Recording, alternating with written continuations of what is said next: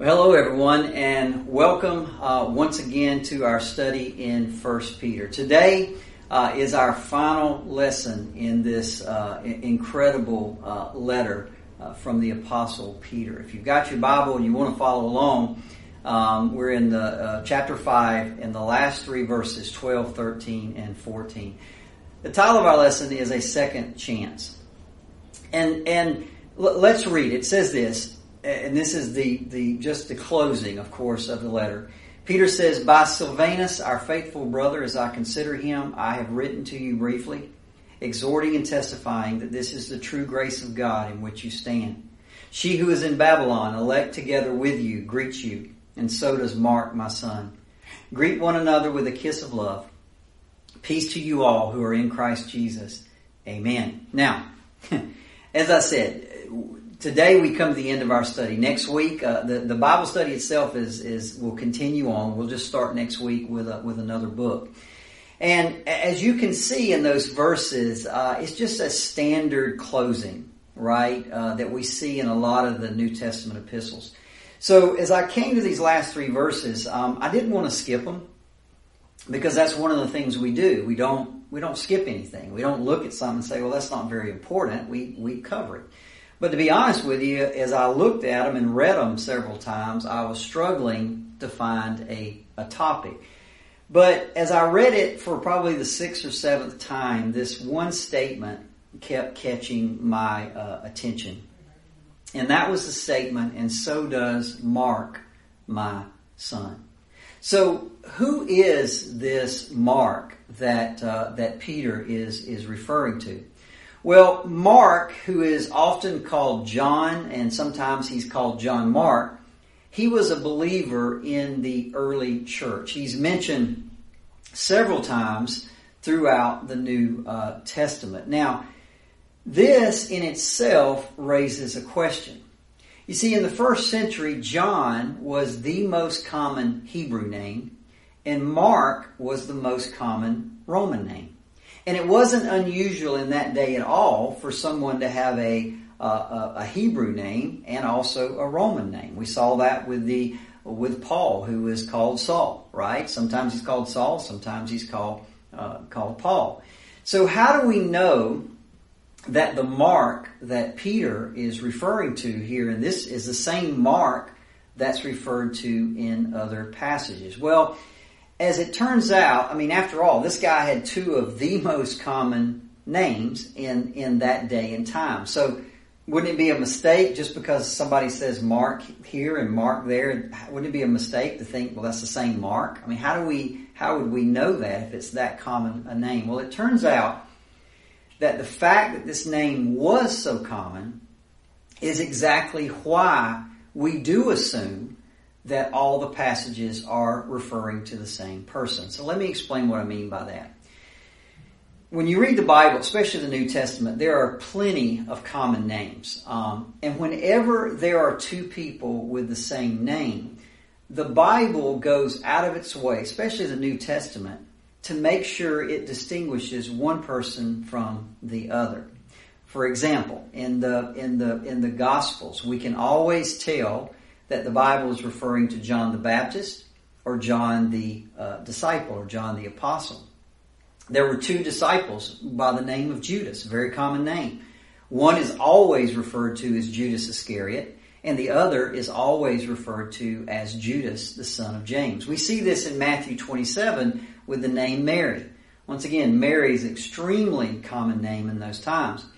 So this is what it says, Matthew 27, 56. Among them was Mary Magdalene, and then Mary, the mother of James and Joseph, and then the mother of James and John. And by the way, James and John were common names, so it says the sons of Zebedee. So in all three of these cases, when it refers to a person that has a very common name, it goes out of its way to make sure that we know as readers exactly which Mary, exactly which James, exactly which John that is talking about. But when Peter says, my son Mark, he makes no attempt at all to distinguish this from someone else with the same name. He clearly assumes the churches know exactly which Mark he is referring to. Church tradition also attests to the fact that in the first century church, there was a very well known individual by the name of, of Mark. So it's not unreasonable for us to assume that unless the Bible says differently, that whenever it mentions a mark in the New Testament, that it is referring to the same uh, Mark. So who is this person named Mark? Sometimes he's called Mark, sometimes he's called uh, the combination of, of John Mark. Well, his story begins in the book of Acts. And there's a story there where uh, uh, Herod has killed James, and uh, the Jews were all happy about that. And so uh, Herod saw that they were pleased by it, so he goes and he arrests Peter. And he has every intention of putting uh, Peter on trial, sentencing him to death, and having him executed. So Peter is arrested, he's thrown in prison, and the night before his trial, an angel walks in while everybody's asleep. The shackles fall off of him. He walks out the cell. He walks out the gate of the prison and he walks to freedom. Now, Acts 12, he, the whole time he thinks he's dreaming. But when he gets outside, he finally realizes that he's not dreaming. It says this He went to the home of Mary, the mother of John Mark, where many were gathered for prayer. And he knocked at the door in the gate, and a servant girl named Rhoda came to open it. Now, evidently, John Mark's mother was very wealthy.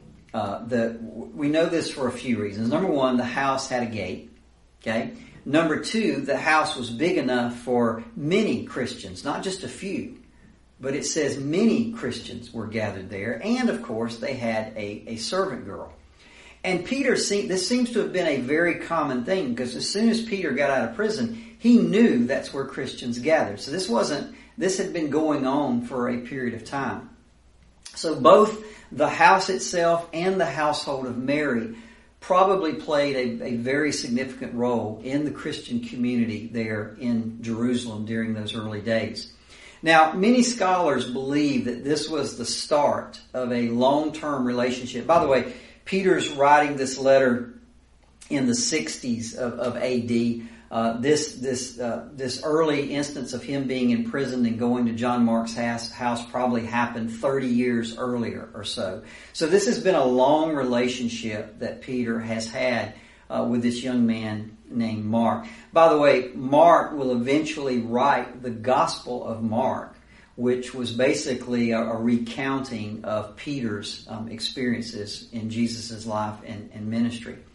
Now, the next time we see Mark, he has made a life changing decision. He decides to leave his home, leave his mother, leave his, his city of Jerusalem where he's born and raised, and he joins Paul and Barnabas on their return trip from Jerusalem uh, to a city named Antioch. We see this in Acts 12, 24 to 25. It says, Meanwhile, the word of God continued to spread, and there were many new believers. And when Barnabas and Saul had finished their mission to Jerusalem, they returned to Antioch, taking John Mark with them. So they get back to Antioch, and we don't know how long they're there, but after a period of time, the Spirit moves on the elders of the church there and to send out missionaries. We see this in Acts 13. It says, One day as these men were worshiping the Lord and fasting, the Holy Spirit said, Appoint Barnabas and Saul for the special work to which I have called them. So in Acts 13, 4 and 5, it says this So Barnabas and Paul were sent out by the Holy Spirit. They went down to the seaport of Seleucia, and then they sailed for the island of Cyprus. There in the town of Salamis, they went to the Jewish synagogues and they preached the word of God. And John Mark went with them as their uh, assistant. So a couple things about this trip. First of all, John Mark is a helper. He's an assistant. Man, he's he's the guy that gets the coffee, right? He's he's the guy that makes sure they get their cloaks washed or whatever. He's he's not playing a, a, a prominent role. This is all about uh, Paul and and Barnabas. He's just a, a helper, but the Bible mentions that he's there. The second thing we need to remember is this is a missionary journey. Okay, they're not going to establish churches. There are no churches where they're going. They are going into the lion's den of local synagogues and preaching the gospel. Okay, they're they're going to people that don't want to hear it. that's going to hate them, that's going to persecute them. So this is not an easy uh, trip. Look at verse uh, Acts 13, 6 through 13, and we can see what happened. It says, Afterward they traveled from town to town across the entire island until finally they reached Paphos. And Paul and his companions then left Paphos by ship for Pamphylia, and they landed at the port town of Perga. And there John Mark left them and returned to Jerusalem. So they, they go town to town, and they finally get to this place called Perga, and John Mark goes home. Later on, Paul will say he deserted them and left the work. Now, the Bible doesn't tell us why. Doesn't go into any details. It just gives us the facts. And all we know is that he left and went home. So, after a while, Paul and Barnabas finish up the trip and they come back to Antioch and some time goes by. And Paul decides, you know what? It's time to go back. I want to go back and I want to visit the churches. I want to visit the believers and uh, make sure everything's going good and encourage them and edify them. So he decides to retrace his, his steps. Now this leads to a breakup. Acts 15, 36 to 51. It says, after some time, Paul said to Barnabas, let's go back and visit each city where we previously preached the word of the Lord to see how the new believers are doing. Barnabas agreed. He said, absolutely, let's do it. But he wanted to take along John Mark. But Paul disagreed strongly since John Mark had deserted them in Pamphylia and had not continued with them in their work. The disagreement between Paul and Barnabas was so sharp that they separated. Barnabas took John Mark with him and sailed for Cyprus. Paul chose Silas, and as he left, the believers entrusted him to the Lord's gracious care. Then he traveled throughout Syria and Cilicia, strengthening the churches there. Now, this story has always fascinated me. It is just an incredible story. And number one reason it fascinates me is the Bible actually includes it. You see, this here are two great men, two great leaders, Paul and Barnabas, uh, the first missionaries. I mean, just great men of the church. And this is the sort of thing that men normally gloss over. You, know, when you write a biography of somebody, you, you tend to gloss over these kind of things. This was kind of an, to be honest with you, it's an embarrassing event in the history of the church. And by the way, the language used here, this wasn't a simple disagreement. The Bible goes out of its way uh, to call it a, a sharp disagreement, or the contention became so sharp between them that they just could not uh, agree. So I want you to think about it. Luke, who wrote the book of Acts, he could have simply said the two men went on separate journeys. That's all he had to say. That wouldn't have been a lie, that would have been the absolute truth. He could have just left the unpleasant details out, but he didn't. You see, Luke is Paul's friend. And I'm sure he, you know, again, the natural inclination would be to not embarrass your friend.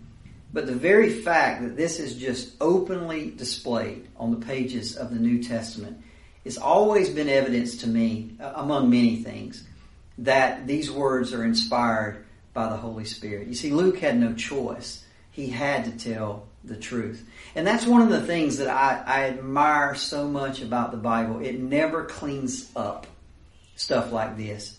Our heroes are not perfect. They're just men. They're just women. Yes, they're gifted. Yes, they're called. Yes, they're strong in some ways, but they're not perfect. Many times they struggle with the same issues that you and I do, and many times they make the same mistakes that you and I do. And the Bible never tries to clean it up. I don't care if it's Noah. I don't care if it's Abraham. I don't care if it's uh, David. And I don't care if it's Paul and, and Barnabas and, and, and Peter. It just lays it all out there for us to see.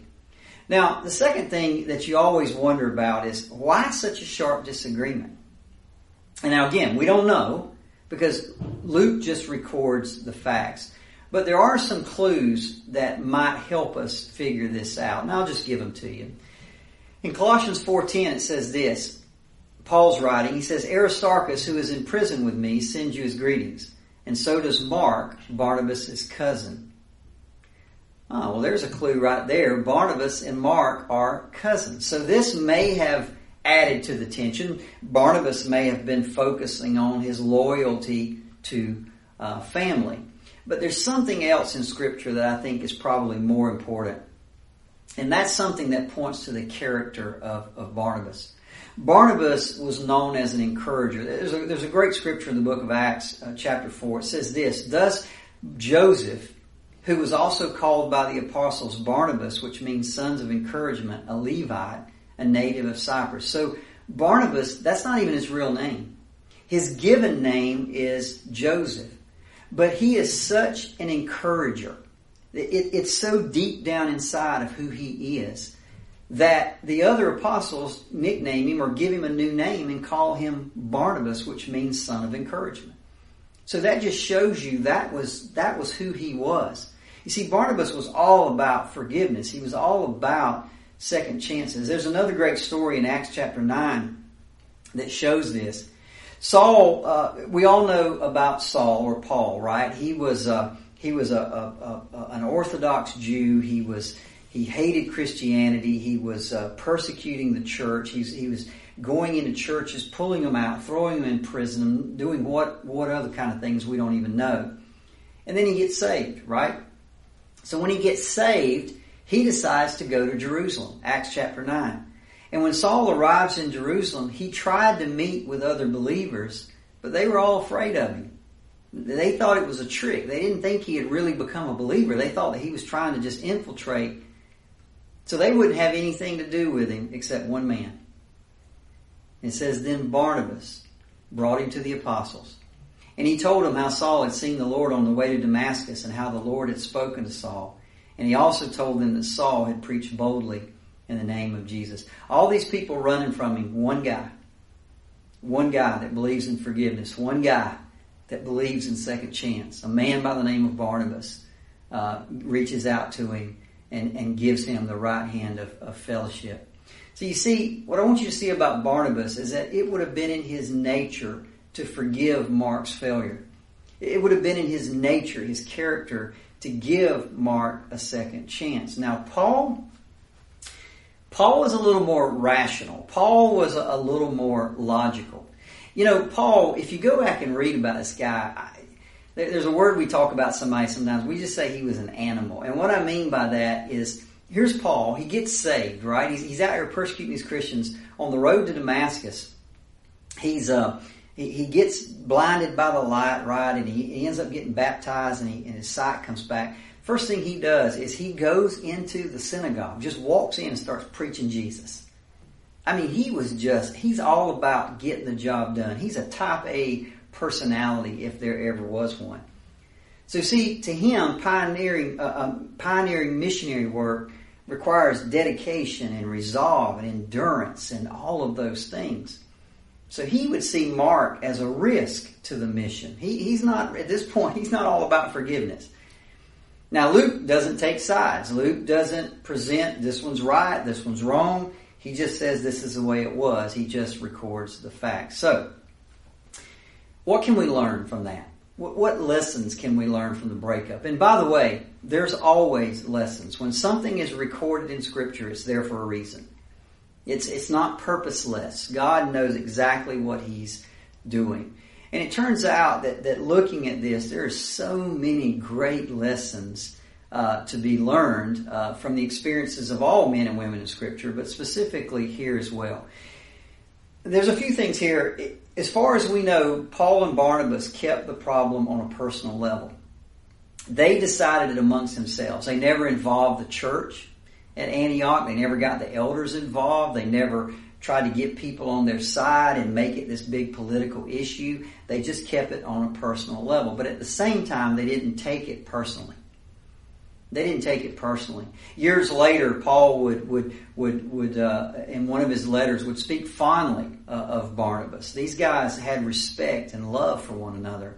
Um, they just had a disagreement. And by the way, it wasn't a disagreement about doctrine. It wasn't disagreement about the Bible. It wasn't disagreement about spiritual issues. It was just a it was just, hey, we got to take a trip. Who's the best person to take? I want to take this guy. No, I think he will be a detriment. It was just something like that. But here's the other thing they did. they saw the matter through to a resolution, right? They ended up saying, okay, well, this is what we're going to do. You take John Mark and I'll take Silas. And they saw the matter through. As far as we know, they're not acting out of self-interest or self-will. It had nothing to do with them. It was all about the, the mission, what we're trying to accomplish. Uh, they didn't make it a right or wrong issue. There's nothing in there. Again, Luke didn't make it right or wrong. They didn't make it right or wrong. They were just each acting in accordance with their own gifts and their own calling. Uh, the separation was a, a, a, cooperative one, not a competitive one. It wasn't that, hey, I'm going to go get more uh, uh, followers than you or anything like that. It turns out that both John Paul, I'm sorry, both Paul and Barnabas ended up ministering to John Mark by what they did. Um, and time bears witness to that fact because what happened turned out for the good. You know, on one hand, I think John Mark needed somebody to give him a second chance. But on the other hand, he also needed somebody to hold him to account. He needed both of those things, as most of us do, right? And he got that in the person of Barnabas and, of course, Paul. There's always going to be times when Christians can disagree and will disagree on matters of opinion. The important thing is that we keep focused on doing the will of Christ. And that's exactly what Barnabas and Paul did. Again, it wasn't over a doctrinal issue. It wasn't a personal issue. It was just a judgment call. And to their credit, they didn't let it distract them from spreading the gospel. And as I said earlier, it's also important to note it didn't disrupt the uh, the love and respect these men had for one another. In 1 Corinthians 9 6, Paul uh, affectionately mentions Barnabas as being worthy of continued monetary support. Now, here's a, another thing that just I'll, when I when I read this story that just blows my mind, and that's the sovereignty of God. Paul comes to, to Barnabas with a proposal. He says, Man, let's go back over the ground we've already been to. Let's go back and visit cities that we've already visited, right? Let's just let's just go back through it. And by the way, that was their first missionary campaign. And they were just going to go back over the same way. So in reality, Paul's proposal wasn't a missionary journey. It, it was more about edification, not evangelism. They were just going to encourage churches that they had already started. So you have to kind of wonder, if there hadn't been a disagreement, would, would there even have been a second missionary journey at all by the Apostle Paul? We don't know, right? What I do know is Romans 8:28 says this, and we know that God causes everything, everything to work together for the good of those who love God and are called according to his purpose. You've got two gifted but flawed men, and they're unable to overcome an impasse but God, even in the midst of that, God is working.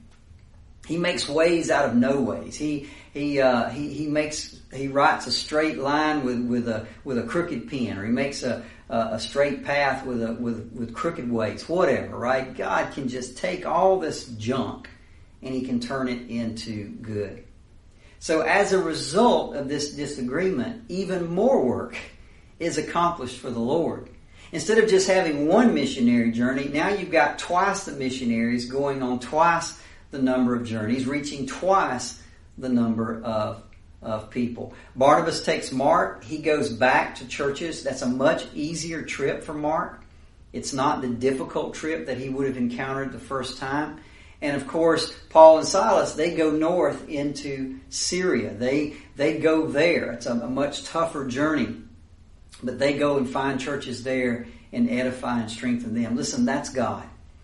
That's God. You meant it for evil, Jacob said, but God meant it for good. These flawed men are fussing over a, a, a decision, and God comes in and just turns it into good. That's what God does.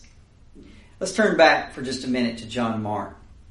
Now, with the separation of Paul and Barnabas, Mark that's it. That's the last you hear of him uh, going off to the uh, to the Isle of Cyprus with Barnabas. That's the last you hear of him in the book of Acts. But he does appear a few more times in the New Testament.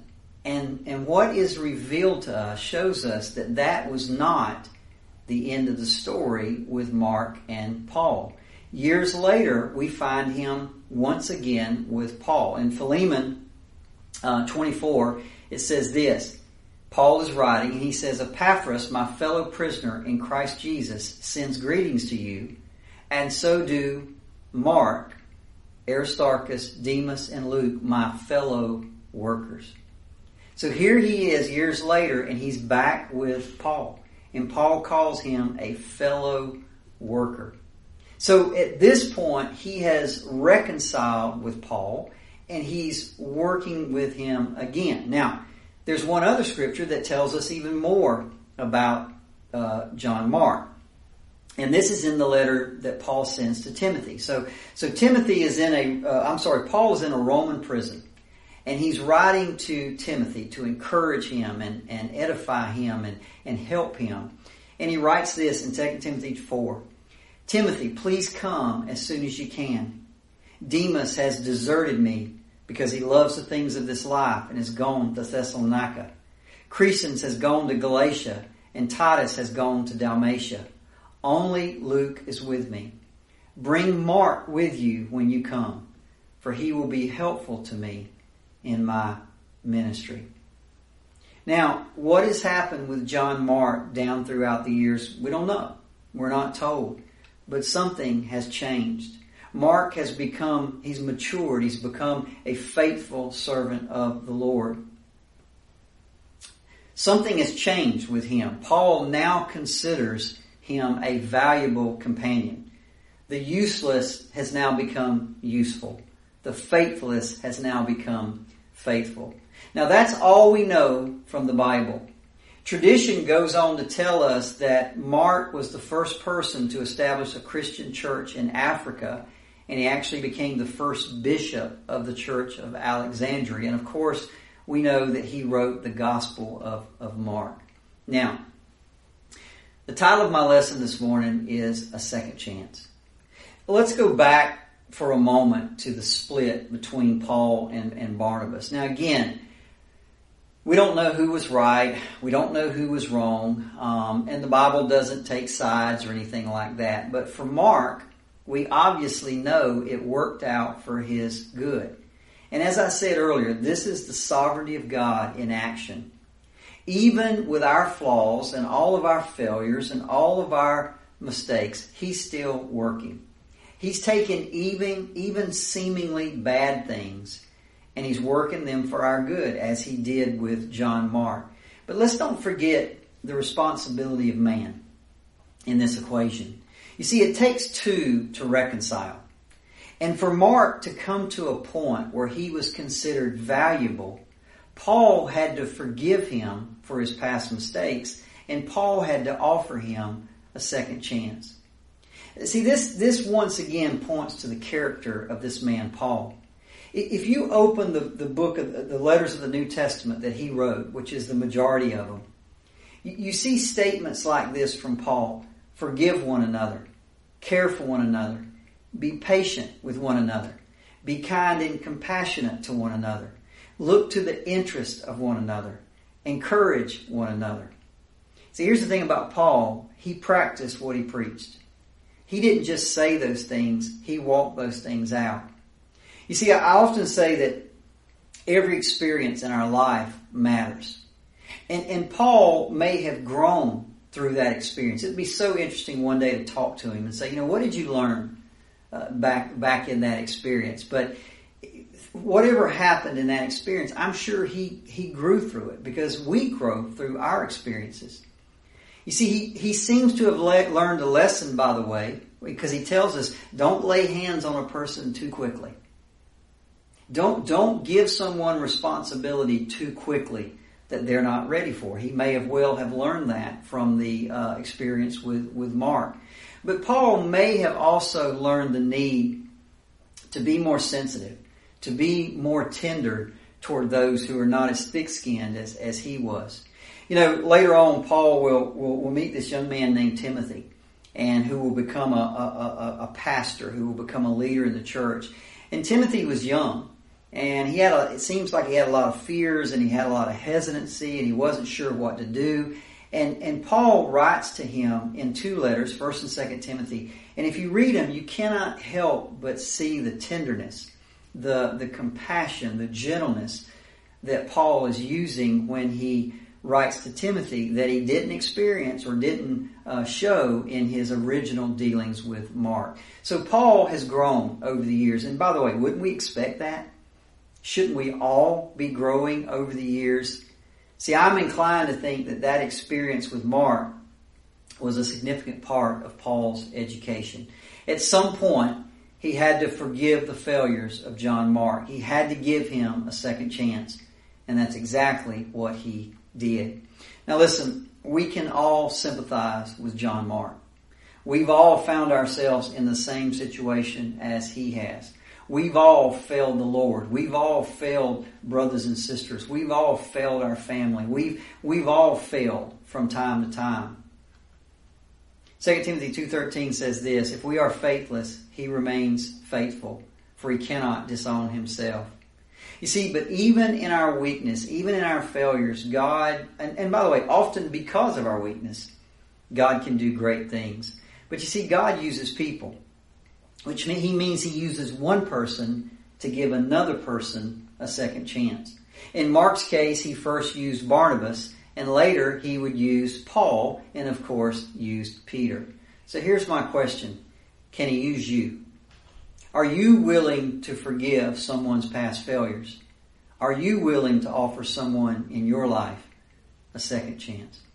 Let's pray. Father, I thank you today for second chances. Thank you, first of all, for the second chance that you gave me and those that are listening to me. You've given us all a second chance. And God, just as you ask us to forgive those, just as we are forgiven by you, I believe you want us to be caring and, and, compassionate and tender and patient with those who fail us, just as you are with those who failed you. God, if there's someone out there today and there's someone in their life that needs a second chance, I pray right now that you just bring that person to their remembrance. God, help us to look like you and act like you and walk like you and talk like you. And to do that means giving second chances. We give you the praise in Jesus' name. Amen.